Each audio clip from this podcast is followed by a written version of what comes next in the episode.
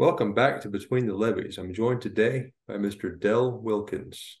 He is the Vice President of Northern Operations for Canal Barge, the Vice President of Canal Terminal Company, and the President of Illinois Marine Towing, among a few other things that we'll discuss over a 43 year career thus far. Mr. Wilkins, thank you for joining me. I'm glad to be here. Thank you for having me. Yes, sir. Uh, you came highly recommended by Mr. Mark Kanoy, so I've been looking forward to this one for quite a while here. Um, tell me, all these begin the very same way, sir. Where were you born? Well, Tim, I was born on Neville Island, Pennsylvania, which happens to be the longest island on the Ohio River, um, which is in the Pittsburgh region of our country. And uh, what did your parents do for a living? Well, my father um, worked for uh, Dravo Corporation. He worked with the sand and gravel division of the company.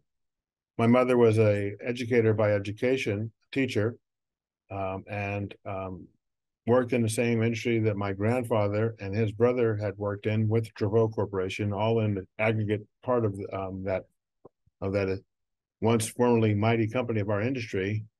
Um, so um, that was the route. So growing up on Neville Island, I was able to see barges and and see what we do as industry from a very young age.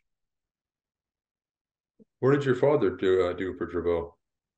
He managed um, the Keystone Division um, back channel plant, which is the same plant that was started by my grandfather and his brother, Starling and Walter Wilkins, and they came to Pittsburgh area um, like the Great Migration from the South, from Cowpen, South Carolina and they had done that type of work on the Pacolet River um, in South Carolina and started doing that for the Dravo brothers and with the Dravo brothers themselves um, on the back channel of Neville Island, and the rest is history. Tell me some more about that, how they migrated up and uh, got into all that business. Well, the Dravo brothers um, were two engineers um, out of Lehigh University, which is also in, in the Pennsylvania region, and um, had started Dravo Corporation. Um, and we're basically a contracting and general contracting firm and did a lot of work for um, the maritime community. They had a shipyard, they were doing general contracting. Um, they did a lot of um, construction of locks and dams. they did a lot of co engineering and just kind of grew one time the um, Dravo Corporation was a, over a billion dollar corporation, pretty big and headquartered in in Pittsburgh. Um, Pittsburgh at that time had um, was the third leading um, corporate headquarters in the country, um, with a lot of Fortune 50 um, and 100 companies in the general region of Pittsburgh and surrounding area, all the major steel mills and uh, and on and on. Um, so they a basic ingredient that the, the Dravo brothers needed um, in their contracting business was concrete. Um, so they had heard, and where do you get sand and gravel? A lot of places around our country, you mine it um, with having quarries and mines. And they heard about these two gentlemen in South Carolina that were actually dredging and doing uh, an operation and getting river sand and gravel. Went down, um, saw them, met them, and asked them, hey, come up and start in Pittsburgh, and but we need this material and need this kind of skill, and that's what they did. And and again, they started and ended up selling their business and being part of the Dravo Corporation, and the rest is history. Indeed. So let's start with the beginning of your history. Tell me about life growing up in uh, the Pittsburgh area. Well, it's great. And Pittsburgh um, was a, uh, a great upbringing.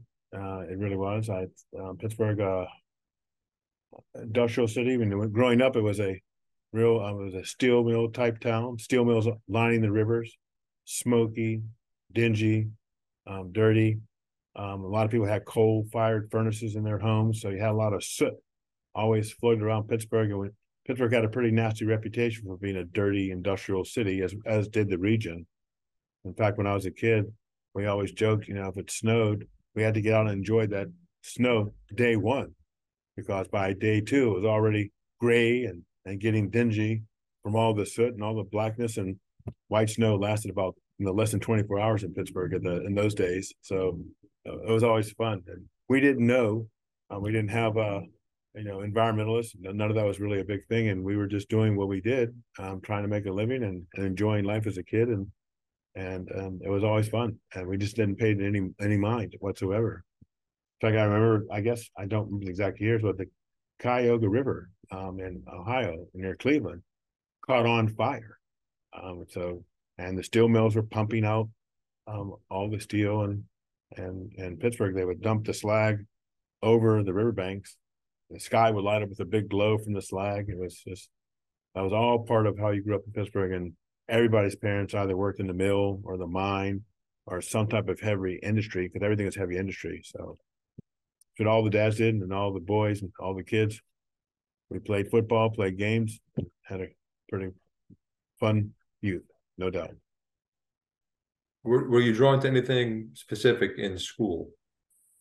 No, I, I um um school was great. You know, I mean Neville Island. I, I we moved to Sewickley, and I ended up at Quaker Valley High School in Sewickley, and um from there went to um worked summers um on the rivers. Went into school, um, college, uh, went right to University of Pittsburgh. So right, you know, all local. You know, I just had my son go off to school and going out to make visits with him to the various campuses he, he was looking at and it's a whole different way of doing business. My father basically told me, I don't care where you go, but you can't stay here and don't go work in the steel mill.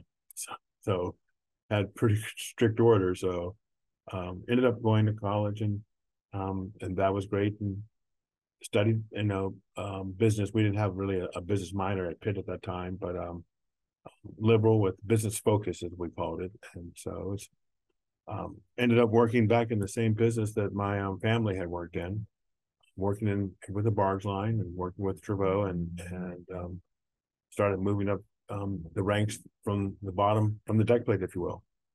Tell me about the beginning of that career.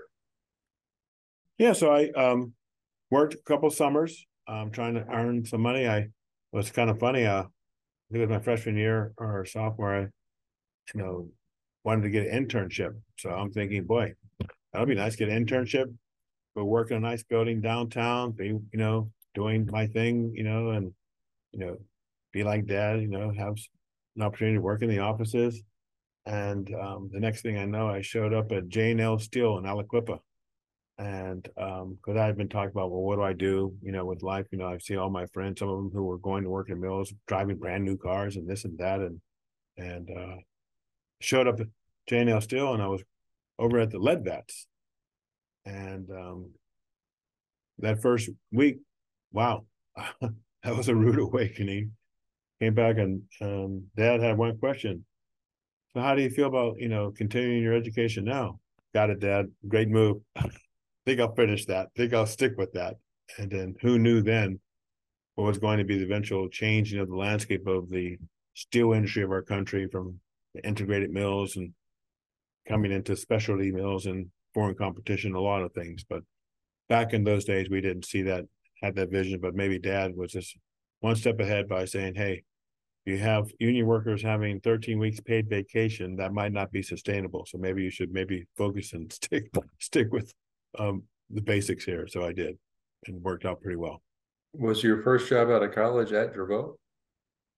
Um, actually, no. First job, um, well, first job out of college was um really with um U.S. Steel Corporation, working um in um like an internship, um, administrative work, and then it quickly ended up going to Dravo after that.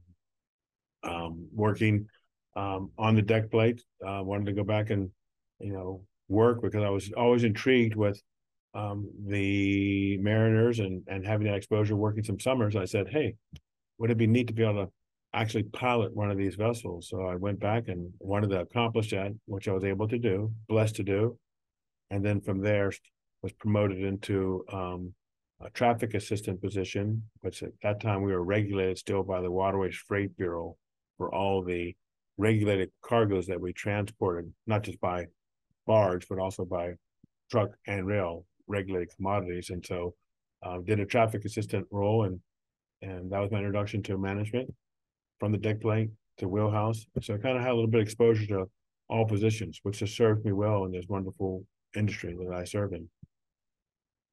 Tell me a, a little bit about your journey to the wheelhouse. Well, it was uh it was uh um I mean, brutally honest, it was it was fun. It was challenging. Um I wasn't the typical um deckhand and mariner uh of that of that time. So there were some um, wheelhousemen who were um, and and leaders who were certainly glad to have me on board and glad to have people willing to put in whatever it took to be the best they could be. And there were others who weren't so proud and happy to have people like me on board. When I say like me, just a horse of a different color, if you will. And so faced those and um, uh, obstacles, but I always looked at it um, the way that I was raised that, you know, I'm no different than anybody. I'm going to hear, work hard, do the job, and I'm going to overcome and demonstrate that I'm just as qualified to do the job as anybody else. And I had a mentor, um, Captain Carol Hines, um, who was from Neville Island, who knew my family, um, and a couple others who were there who said, "Hey, we think this young man is you know, really going to do well," and got a promotion. And he sponsored me to get a promotion up into the uh, mate's position and became a mate, uh, watchman, which was on the back channel, then mate. I'm sorry, mate was on the back channel, watchman on the front channel, uh, front watch rather.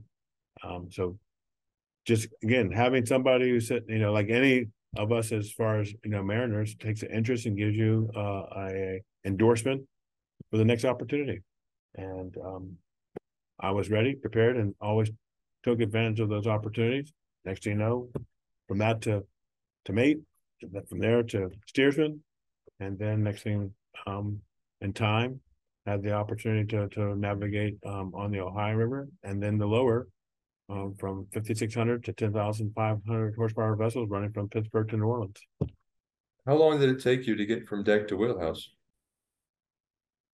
Boy, Tim, now you're now now you're you know I'm in that first stage. That's called sometimers, and I didn't uh, put the years on, but it was it was quite a few number of years. Maybe fast track by today's standards, or maybe not today's standards, but it was fast track then. Moved pretty quickly. Um, about five years, maybe six years. Wasn't it wasn't that long. Um, because I just it was like a I excelled at navigation. I was able to read the current and and and and pick up the drifts and just it just came natural. Um, like driving a bicycle, I guess. And there was um uh, one time uh, one old captain said, Boy, this guy's a crackerjack. And um had never heard that term and still haven't heard it much, but it just came natural. Um, and I watched I watched a lot of other steersmen and even pilots who couldn't pick up that they were drifting or the current had them because of the movements and, and it was too late by the time they picked it up. And I always saw it immediately right away. And so it was it was just fun. Um, and then um part of me was sad um, to to actually go into the office uh, when I was asked to do that but it was again the opportunity to to do it and I did. It. My grandfather always had a saying for all of us is that it's always be it's always better to be prepared um um and have the opportunity than to have the opportunity and not be prepared. So um, we always try to, my brothers and myself, always tried to make sure we were always prepared for any opportunity that might come along. And that's how we live life and still to this day. Well, you said you were you at the sticks on, on a 10-5? Yes. What's the biggest stow you've ever been behind?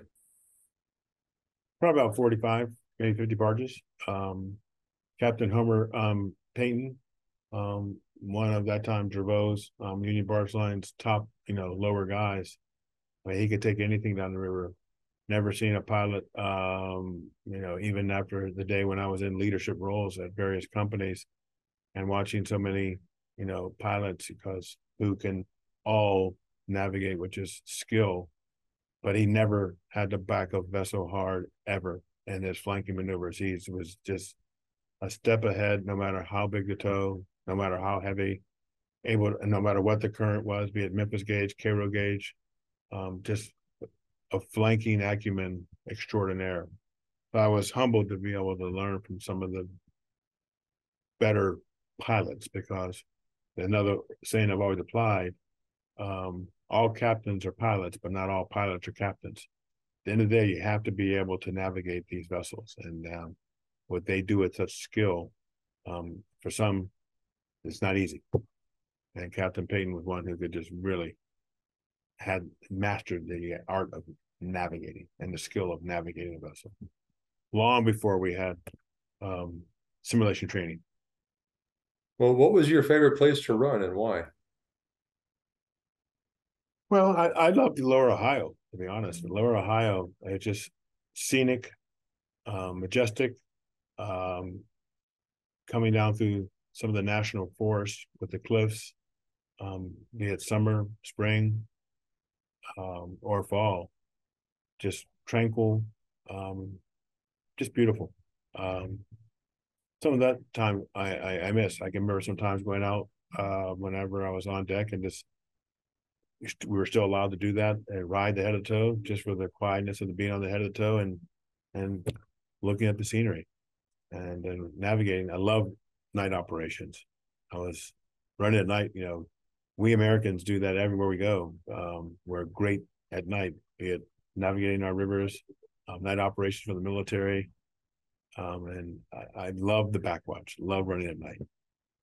Any other highlights of your career at the Sticks? Um, maybe a low light whenever I decided that I um long bottom bin, I was coming down with a um unit tow and I thought that I could um steer when I should have been flanking and thought I had I got this and um really kind of um put a big slide into the tow, and we kind of wiped out on long bottom bend right at the on the right descending shore. never forget it when I realized I was out of room, tried to jack it around and just put more of a slide into it. And so I learned how you put a slide in that had already been turned loose. And uh, that was maybe the little light that was a highlight. You know, flank we should be flanking and don't try to let your ego get ahead of what you uh, really should allow the vessel to do. The good thing is, I guess back in those days, you didn't have a Coast Guard inquiry and they didn't come out and was just, you just kind of bank your back up off the rocks and away you go and keep on going. You know, your crew goes out, make sure nothing's leaking, nothing's damaged. Away we go. Um, so um, that innocence was um, was um, the way we were in so many things. But I think that way we have evolved to become better stewards of the river, um, of our assets. Um, it was only inevitable that we had become um, more cognitively aware, cognitively aware of making sure that we do care for the river, care for the banks, care for our our our assets, not pollute. And there was days when we would, if drip pans were full, there's one way to empty them. Just open the scupper and away it went. Well, we don't do that anymore, and for good reason. So um, the evolution of the industry, which is why I'm so passionate about that, we are good stewards to the to the environment, to um, not only rivers, but you know, we're looking to upgrade our our pollutants by making our emissions come into control. We're still the greenest industry, as we know and we're and trying to improve on the, upon that every day um, in lieu of our competitors, be it rail or truck, to be green and to be respectful for the environment that we um, um, all operate in. And we all hear about climate change, so um, it starts with us being the best we can be each and every day. Absolutely. So after this time is when you go into shoreside roles, correct? Correct. So, and your first was traffic assistant, you said? Yeah, traffic assistant. That's correct. Fill me in a little bit on that job, and I guess uh, your next few steps. Yeah, that job, um, traffic assistant was. Um, I was a liaison for the Waterways Freight Bureau, because at that time, um, for our nation, we had tariffs, and so all the movements of cargo, regulated cargoes, which were those commodities that could be counted in piece or by unit, such as a steel coil, steel wire rods and and and break bulk commodities, not not bulk commodities like coal or sand or aggregates, which are break bulk, true break bulk. These are commodities that you know can be counted in piece and hard count containers. All that's called regulated commodities, and there were tariffs. Tariffs established the um, rates that would be charged to the shippers from point A to point B. And what the Waterways Freight Bureau did was basically go and the Bureau was consistent of all of the member companies um, that were transporting. Um, so all the major barge lines belong to the WFB, Waterway Freight Bureau, would submit their traffic um, uh, as far as the amount of cargo moving from point A to point B. Then by that, we would go and do our work to understand how much freight is moving, tons of freight moving, and you established a rate. And so my job was to collect that data for our company and then go to the bureau as a representative to walk, work with the other traffic assistants and traffic managers um, to then dis- determine what rate would be fair between those two points. And that was established from all points across the inland waterways and coastal waterways. Um, then we'd have to have a public um, notice um, and put out that, you know, this tariff rate might be losing traffic hypothetically. So we're going to increase those rates, have a public notice, have a uh, little session in Washington, invite all the shipping public in. They would come in to protest. We were already ready to, you know, approve it, go through the process. They would protest, we would approve, and the chairman, who was Alan Carling for many, many years, um, would say, okay, thank you for all of your commentary. Bang the gavel, rate will take effect as published invariably. I think one time in my tenure, short tenure, that we see one that was rejected and was sent back. Um, but those were the regulated days. Um, and then through deregulation, the traffic assistant and traffic managerial um, roles were eliminated because we went from um, being regulated by the um, those commodities to contract carriage, where now each carrier um, and the shippers were now able to establish their own rates individually.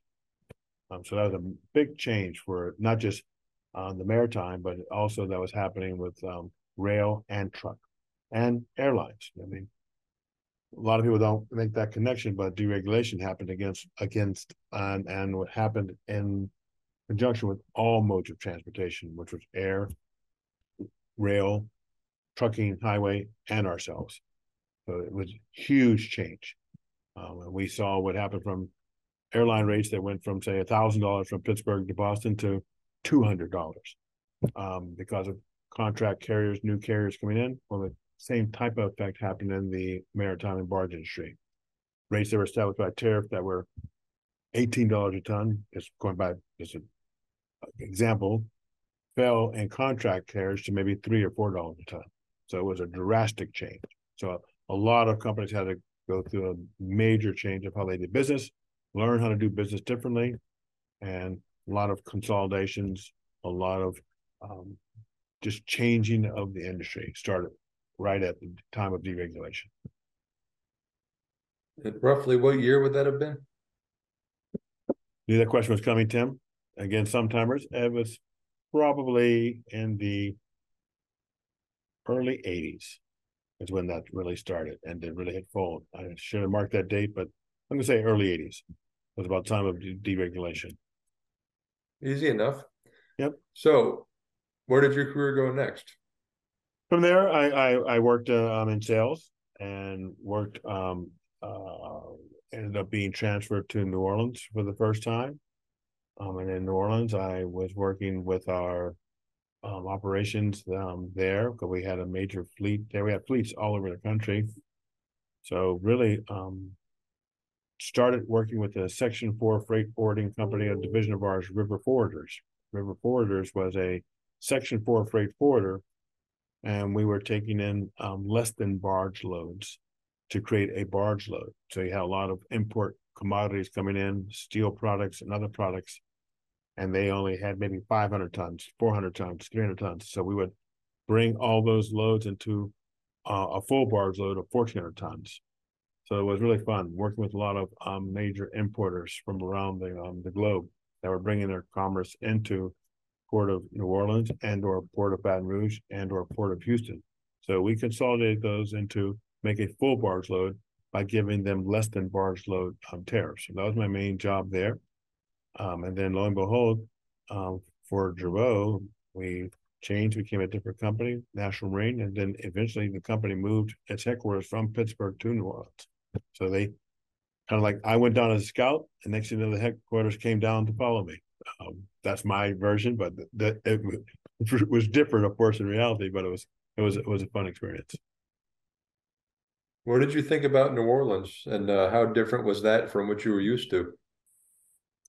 Well, big difference. I mean, the first difference was um, in Pittsburgh, my whole um, time there, as far as you know, of age, last call for alcohol was at 1.30. and in New Orleans, twenty four seven. That was the first major difference, and the food. I mean, nothing like great Creole uh, New Orleans cooking, to say the least. So, um, the cuisine, the little um, we called them crayfish when I was a kid, and we had a creek behind um, our house in Sewickley. we go catch the crayfish, put them in a bottle, watched them until they died in a mason jar, put some holes in the top. When they died, threw them back in, and had a little pets. Go to New Orleans, they're eating these things, these mud bugs. Like, and I had never heard of that before until moving to New Orleans. So, different cuisines, different lifestyles, and just wonderful. And then, of course, the people, fantastic. How long were you down here? I was in New Orleans um, two times in my career. Um, that was um, for probably five years, first time. Then I left to go um, from there, was transferred here to Chicago, and then from Chicago was overseas for a number of years. And then came back to New Orleans. So I was in New Orleans twice in my career, but um, kind of made some steps in between. Well, let's chat through each of those steps. So, what did you think about life as a salesperson? Um, it was great. I mean, I got a chance to really work with the um, um, the product owners, um, and find solutions for their challenges and moving their commerce, um, keeping them competitive. I mean, and doing the river forwarders work and the freight forwarding work, um, we were creating what we called then through bill of lading. And I think it was the first time um, that we were creating a, a, a, through bill of lading that included the barge component, the actual um, stevedoring, transload from ship to barge, um, and the carriage from terminal uh, upon destination and then delivery to the plant. And we call that a through bill of lading. Um, so that was the the first advent of creating um, a value add to the customer where he didn't have to go and put everything together. We were actually doing that for them. There was some risk involved because you're bringing other modes in, but you know through um, our legal department, we ought to make sure that we protected each of those um, different interchange points. It was very effective and it was value add. So um, it was a great model. It was fun because that gave me the opportunity to work with other modes of transportation more directly, as well as meeting the needs for um, our customers who are looking to move their commerce from, say, New Orleans or Houston to, let's say, Crawfordsville, Indiana, or to wherever it may be away from the river. Because think about the rivers, you load a barge, offload a barge, where the product is going to go somewhere, be it finished goods, uh, in between goods, or break bulk goods. So that river destination is not necessarily at times the final destination. It has to go somewhere to be used for something. So that was fun. Did you remain in sales when the jump to Chicago, or was that a, a career change? That was a career change. I um coming to Chicago, I was doing sales work as well, but I was also doing fleet work and harbor work. So I got more involved with understanding fleet operations um, and serving um, the barge line customers at this point in time. So it gave me exposure of being able to understand the needs of giving um, the barge lines the opportunity to to bring their equipment in because in Chicago we have these famous bascule bridges they have low clearance of over 19 feet. So a regular size 50 or 60 foot tall vessel can't come into the inner Chicago harbor. And we have to have specially hydraulically um, fitted vessels that can actually take the barges into the whole inner Chicago harbor and up to the Great Lakes, um, Lake Michigan. So it was a it was a different operation and and uh, one that you know here too was rewarding because now you're serving um, at times the um, companies you're competing with because the fleets were open and we serve all the barge lines as I do here today with um, Canal and Illinois Towing. We serve um, the barge line industry, so it's it was doing something back then that now still is paying dividends and still ongoing to this day. Any highlights or lowlights of your time up there? Uh-huh. I see you captured the lowlights. You like the lowlights. No highlights here, I mean, are just the fact that again, service. Um, providing a value added service for our, our customers as far as the barge lines who are providing value added services, you know, for um the industry. I mean, there's still a big need. I mean, I think um it seems like at times um, you know, we're kind of the quiet industry industry, if you will. I mean, when we're kids, right? We get little Tonka trucks. We all know about trucks. Um, we all get, you know, a little Lionel train or, you know, nowadays I think like my son, you know, Thomas the train is you're just so ingrained to understanding, you know, those modes. And then what do we get? We get a little, we have a little um, ship and that's called maritime. But we don't really understand the shallow draft and the brown water community um, at, at all. And so, and the vital importance of the freight that we move on this inland waterways. And if we weren't there, certainly our country would know it. And the value add of our, I think, and I've always said, our competitive advantage to the world is the simple fact that by having these modes and how they work as a network between highway, rail, inland barge, and coastal barge, and everything that we do with moving commerce by maritime, that's our competitive advantage to the world. And having been blessed to live as expat in South America, as they're trying to replicate what we have and doing exploratories into China and Africa, I mean, it truly is for me. It is our competitive advantage to the world. Having lived there, they're all trying to replicate what we have. So it's important that we continue to educate our elected officials. Um, like General Patton once said, either you lead, follow, or get out of the way. So it's important for us to tell our elected officials this is why it's important to have infrastructure and holistic infrastructure bills that maintains our competitive advantage to the world. Because China and others are certainly trying to replicate what we have. Indeed. I was uh, intending to get to the topic of South America, but what was next after Chicago for you? Well, after Chicago, I think um, I kind of jumped jumped ahead, right? Because it all kind of goes together for me. Um, no, Chicago. Um, I was back in New Orleans um, at corporate, um, and then from there to South America. Um, and when I went back down to corporate at that time, it was again working in, in traffic um, and sales, um, and kind of a segue from the freight forwarding, uh, but not with river forwarders, but doing a lot of the same work with um, intermodal. Um, and that's what made me a candidate to be asked to go to South America. And from there, I was transferred to um, South America. And what was the job down there, and how long were you down there? Total years, um, about 15 years. Um, and the job, the first initial job was in Venezuela. Um, before Chavez and before um, we had anything called you know Maduro. Um, Venezuela was trying to um, do the same thing that any country is trying to do is to to become more efficient and to utilize their inland waterways. They had the Orinoco River. They were not utilizing it. They had bauxite smelting plants um, in Puerto Ordaz, which was basically their Baton Rouge by location um, on their river, the Orinoco. Um, so we had bauxite, we had uh, aluminum smelting plants, and all the bauxite was being imported into the country. Then by going up the Orinoco, a mere 700 uh, miles, lo and behold, they had bauxite in the ground. So now the challenge became, how do we get that bauxite down to um, the ports? And Giroux, being an engineering and consulting firm, uh, connected the dot by saying, hey, what you can do is you can um, you know, utilize your inland waterways.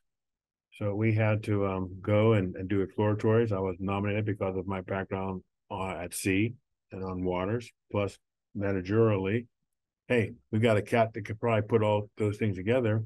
So went down um, an exploratory, and we were on a a basically a little um, shanty vessel, sounding and trying to determine can we even navigate this river through the low water and high water season? So that was the first introduction. And then lo and behold, yeah, we were able to do that.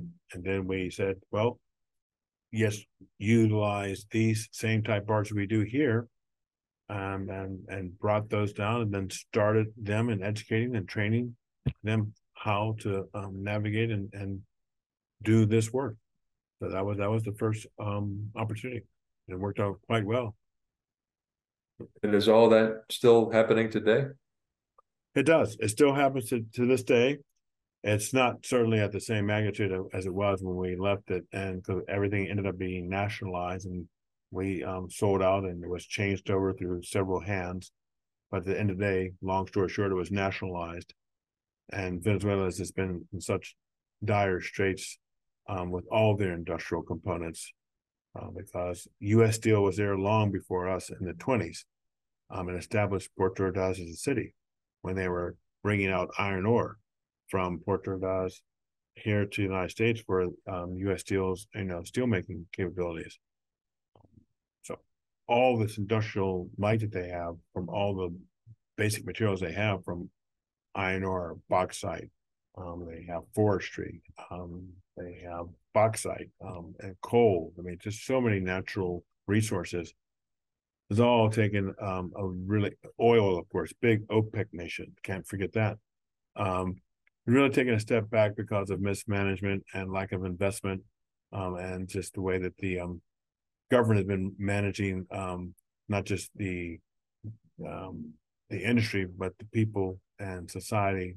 It's really sad to see, given everything they have um, and where they are today, and we see so many Venezuelans who are illegally trying to migrate and leave that country, and for good reason. It's it's a it's a, it's a disaster. It's um when I lived in Puerto Ordaz, for an example, there was a major development of Puerto Ordaz. It was growing and investing, malls and shopping and what uh, we call here Jewel Osco, our our grocery stores, just as big, just as nice there, full of, I mean, everything. There's a regular grocery store, just like going to Jewel here in Chicagoland area, um, or Giant Eagle um, in Pittsburgh, where I grew up, and seeing recent pictures over the past few years, two, three, four years, those stores are empty, literally empty.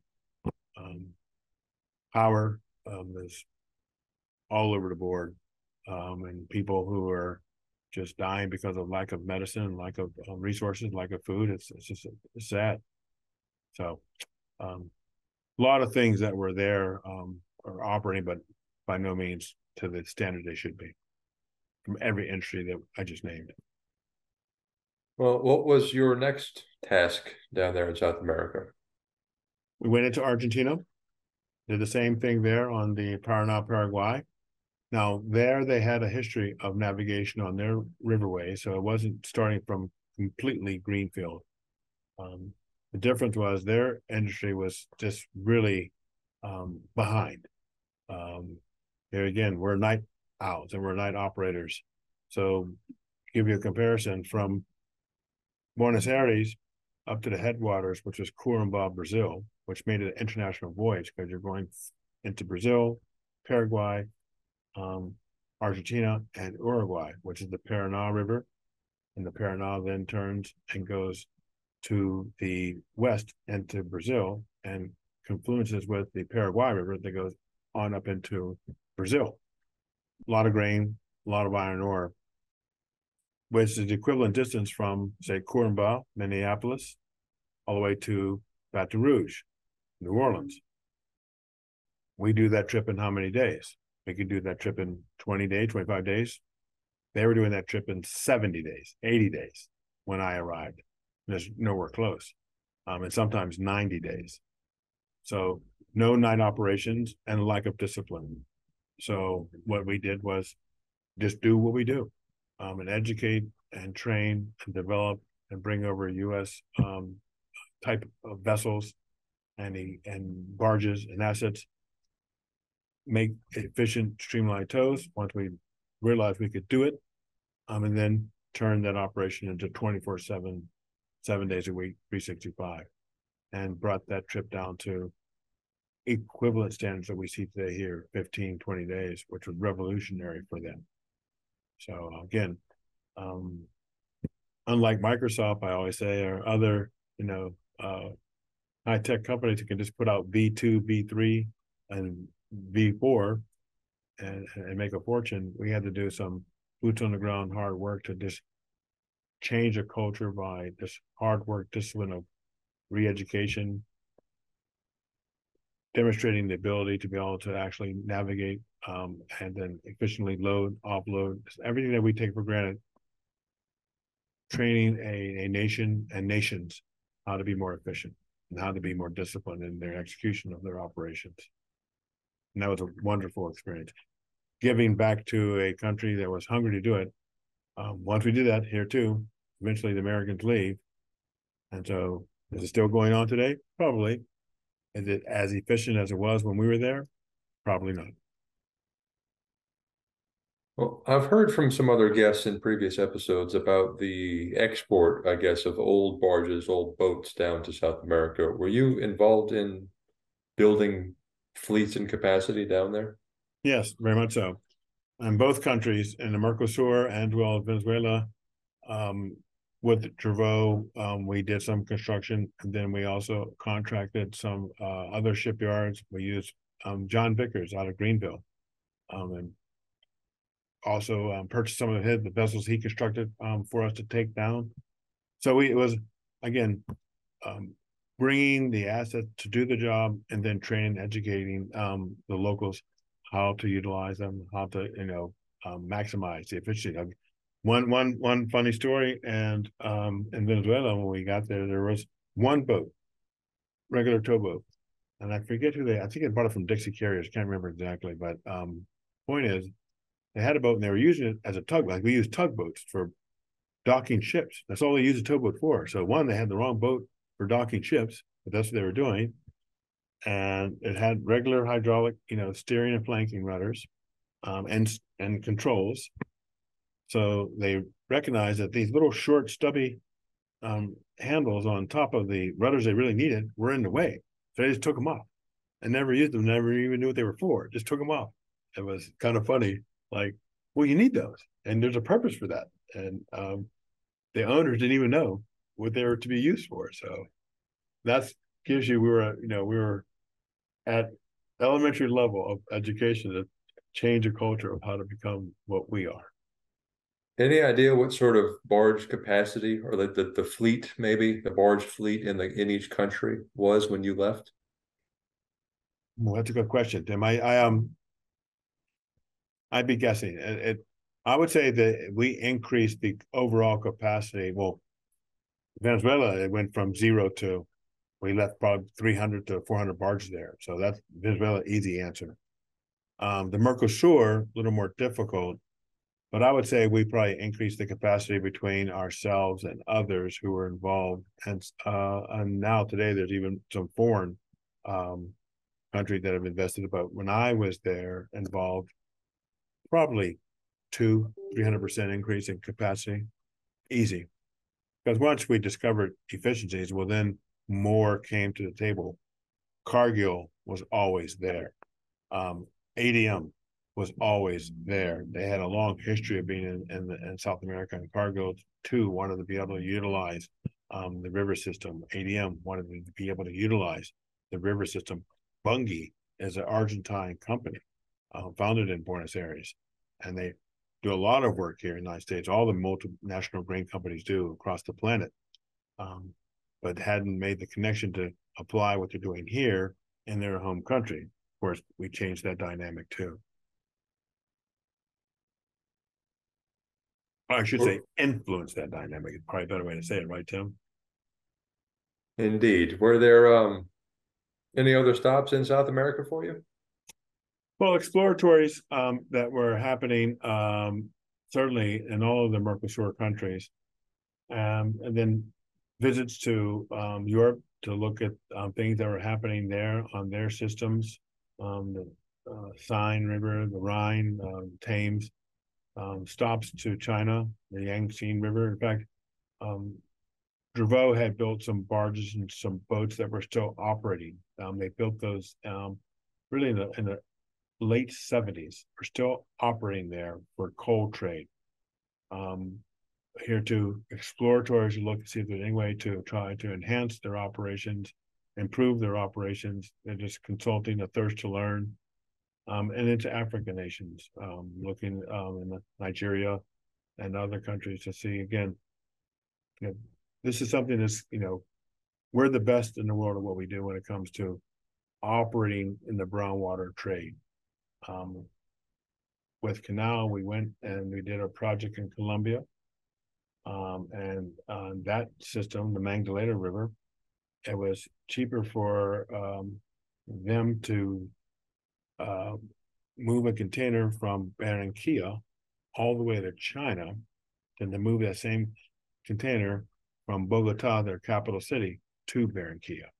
And here you had the Magdalena River that connected all through the interior of their country as well. So there were some foreign nationals who were there working, one American company. And here again, it's all about efficiencies and training and education. Um, and we were giving them the skills, the knowledge, and the ability to enhance their operations. Again, the same playbook. Um, and so, uh, why? Because there's no other um, country that's able to uh, navigate and manage the brown water trade like we do as Americans. We just we're the best at that, um, bar none. And I say that with authority, having lived, worked, and traveled to so many inland waterway um, countries um, around the world. So it's a, a competitive advantage for us, and it works. Um, we move more commerce than any other country on the planet, um, and that's the result of the network that we've built in our capacity. Is any any uh, mm, mm, mm, is anything specifically memorable about waterways that you've seen overseas, Europe, Africa, China? I think, I mean, I think, well, I mean, obviously, I'm kind of saying that the one thing that stands out is just, you know, just how far behind the rest of the world is as compared to us. Um, the lack of the network between their modes in some countries, they don't even have rail. For example, Bolivia, no rail. Um, uh, highways, uh, not all third world countries are third world countries. There's third world countries and there's subdeveloped third world countries. Bolivia, for example, um, their roads um, aren't even paved. And if it rains, bad day, nothing moves. Um, and no rail. I mean, there's a rail, but it's, it's, it's, it's, there's no commerce on this rail system whatsoever. Brazil is challenged in other modes um, supporting um, network of infrastructure. Um, when we look to Europe, we think of Europe, sure, they're moving by their waterways. China is as well. Um, China has those assets I referenced a minute ago, built years ago from Dravo Corporation. There might be something today, since my last visits, now coming from Europe, because Europeans are trying to fill that gap of building shallow draft vessels, but so different than when we built. Um, in Colombia, we saw some of the vessels that were built in Croatia. Um, they're heavier. I mean, they're the, the steel they use, the way they construct the barges I mean, the payload is, is, is um, lessened because of just the heaviness of the steel that they use and just the infrastructure they put on these barges, just like a floating tank. Um, so you're losing payload. So that means you're losing efficiencies. The vessels are, are different um, and don't um, respond like our vessels do. They look the same or similar, but they just respond differently. Again, we're the best at what we do. So I think the thing with stand out is just looking to other countries, Africa way behind. We're so many light years ahead of the rest of the world. So it goes back to let's maintain our leading position. So let's not let um, our lack of investment become a political battle. Let's ensure that we keep investing to keep America strong and in a leading position because, the, again, the rest of the world wants to replicate what we have and uh, those are facts, not um, opinions. Well, if you uh, were to pick a vacation spot anywhere you've lived and worked in the world, where would that be and why? That's a good question. Um, well, well, I guess one for me, I love nature, and I would highly recommend to my. I would do it and recommend anybody. Uh, Patagonia of southern Argentina, Tierra del Fuego um, to go down to the southern tip of Argentina, it's just a a, a natural and a nature wonderland. Um, it's beautiful, number one, and the the wildlife is there is just spectacular. Might not put it on the level of the grand safari of African nations, but certainly from the orca whales and the and the seals and the and the, um, the various uh, wildlife of birds um, and just just nature it's just what a beautiful environment. Penguins i mean on and on and on. It's just so beautiful. And oh, by the way, for the skiers out there, if you're a skier, there's nothing like skiing, um, you know, in Argentina and Chile um, to really get um, um some fun because um, there's nothing like skiing the Andes, and that's a added bonus if you go down because they're opposite seasons. So our summer is their winter and vice versa. So you can off off season uh, visit, but that's where I would go. Yes, indeed. I'm gonna look into that. Maybe I, I have trouble getting north of Tennessee myself, but um, so uh, from South America, where where was your career? Where did it go next?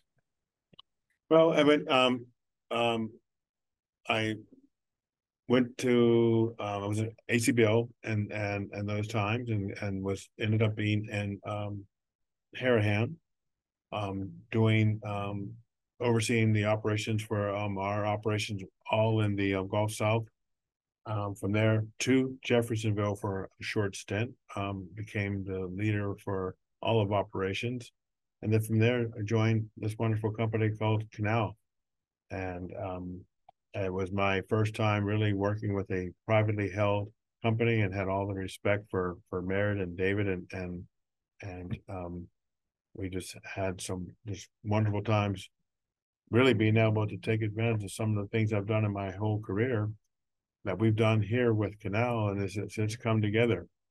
Um, and we're doing some uh, wonderful things as far as you know the fleeting side, the harbor side, the uh, you know the part of being in Colombia um, when we formed Canal Barge International. Uh, we are doing uh, a lot more as far as actually taking some of our historical unit tows and and doing some work to be able to integrate those tows. So those are um, it's like a, a perfect um, um, ending to a, long career and all coming together perfectly. So it's been it's been wonderful, Tim, and it's been um, humbling. Um, and I think in between there, there was a stop. Um, being um, humbled to be a leader while I've been with Canal. Um, sitting in, in, Washington as the chairman for the American Waterways Operators Association, um, and the first minority to be elected to that um, position in the history of the AWO. And I couldn't be more humbled and um, by the fact that you know this industry looked upon this one kid from a corner in Pittsburgh, Pennsylvania. We talked about who had to enjoy a snowfall on day one before it turned gray and sooty and, and messy um, to being able to speak with our elected officials, our senators, um, our congressmen, and influence them as to why um, what we do is so vitally important to our nation. Um, and being able to speak to them with authority of having been blessed to be um, all the places I've been.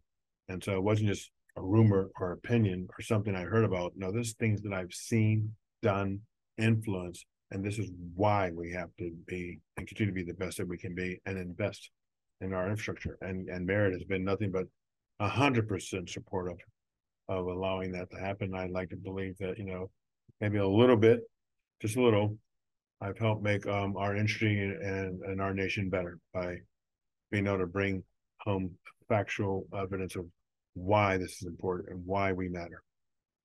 Well, we've certainly covered the gamut. I think that's a decent enough place to stop. But is there anything else you'd like to share about the industry or anything else we haven't touched on so far? No, I think we covered a lot, Tim. I think um, you said you wanted to kind of go from A to Z. I think we covered A to Z. I mean, I think the only thing I would say is I would. Um, you said uh, Mark recommended that you know you reach out to me, so I would give a shout out to Mark. You know, again, um, we're an industry where you know we all know each other and we all work together, and um, um, there's a lot of respect, mutual respect among us as colleagues. And from those companies that are publicly traded to those companies that are family owned, um, big or small, it takes all of us. And it's just been a wonderful opportunity to be a part of and associated with so many great people um, as we continue to to make our nation better. And that's that's it's humbling and, and it's great to be a part of it. Thank you very much, sir. Really appreciate this. No, thank you, Tim. I've been looking forward to it. Thank you for the opportunity. Absolutely. This has been a production of You At Studios, LLC.